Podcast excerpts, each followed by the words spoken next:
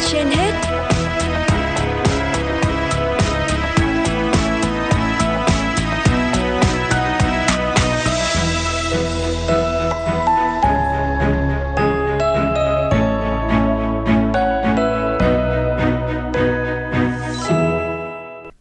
Xin kính chào quý vị thính giả.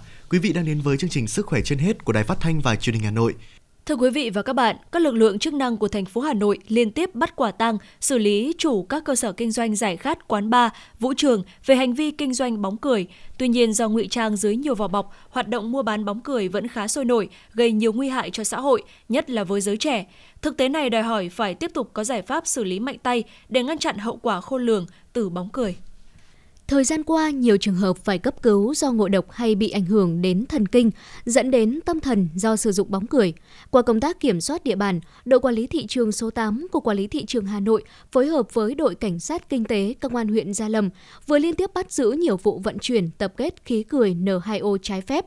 Qua các vụ việc này đã cho thấy thủ đoạn mới của các trường hợp vi phạm – chỉ trong vòng 20 ngày trở lại đây, trên địa bàn huyện Gia Lâm, cơ quan chức năng đã phát hiện 4 vụ vận chuyển, tiêu thụ bình chứa khí cười trái phép, với tổng số tăng vật bị thu giữ là 76 bình khí, tương đương với 1,4 tấn. Nhằm qua mặt lực lượng chức năng, các bình khí cười này được giấu bên trong những bao tải để vận chuyển đi. Ông Trương Đình Minh, đội trưởng đội quản lý thị trường số 8 của Quản lý thị trường Hà Nội cho biết. Thì ờ, trước kia thì thủ đoạn ờ, ờ, bán bóng cười thì thường vào các quán bar hay các quán cà phê. Hiện nay thì cái thủ đoạn đã tinh vi hơn rất nhiều.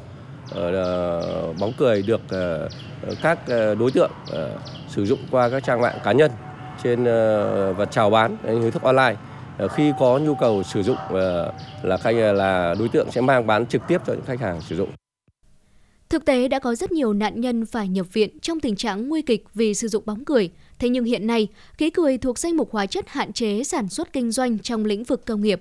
Vì thế, tất cả các vụ bắt giữ liên quan đến việc vận chuyển, kinh doanh, sử dụng loại khí này vẫn chỉ dừng lại ở mức độ xử phạt vi phạm hành chính dễ mua, dễ bán, trong khi chưa có chế tài đủ sức gian đe, thị trường kinh doanh mặt hàng này vẫn diễn ra bất chấp ảnh hưởng tới sức khỏe của những người sử dụng. Thời gian gần đây, nhiều trường hợp được gia đình đưa đến khoa cai nghiện Bệnh viện Tâm thần Trung ương 1 để cai nghiện bóng cười. Một bệnh nhân sử dụng bóng cười và bác sĩ Đỗ Thị Oanh, Bệnh viện Tâm thần Trung ương 1 nói. Em cầm bóng cười ra cho khách hàng thì họ à, lôi kéo em, bắt em em chơi hút bóng cười thì gây lên tê liệt ờ, hết chân tay, đầu óc không được minh bẫn thị lực nhìn nó kém và cảm giác khó thở. Bệnh nhân mất ngủ nhiều và có co giật, giật chân giật tay rồi kêu đau mỏi nhiều chỗ, đau nôn nhiều thì đã được ờ, chuyển từ tuyến dưới lên với cái chẩn đoán là rối loạn tâm thần do sử dụng bóng cười.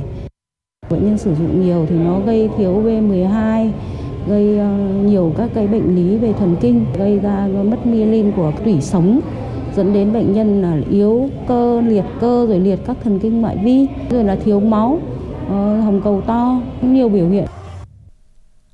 Các chuyên gia cho biết, bóng bay được bơm khí nitơ, chất khí này sẽ khiến người hút có cảm giác phấn khích, ảo giác gây cười có vị ngọt không màu. Khí cười nitơ là nhóm chất gây nghiện thuộc nhóm gây ảo giác có xu hướng tăng liều. Người dùng có thể bị phụ thuộc, nghiện, tương tự như heroin.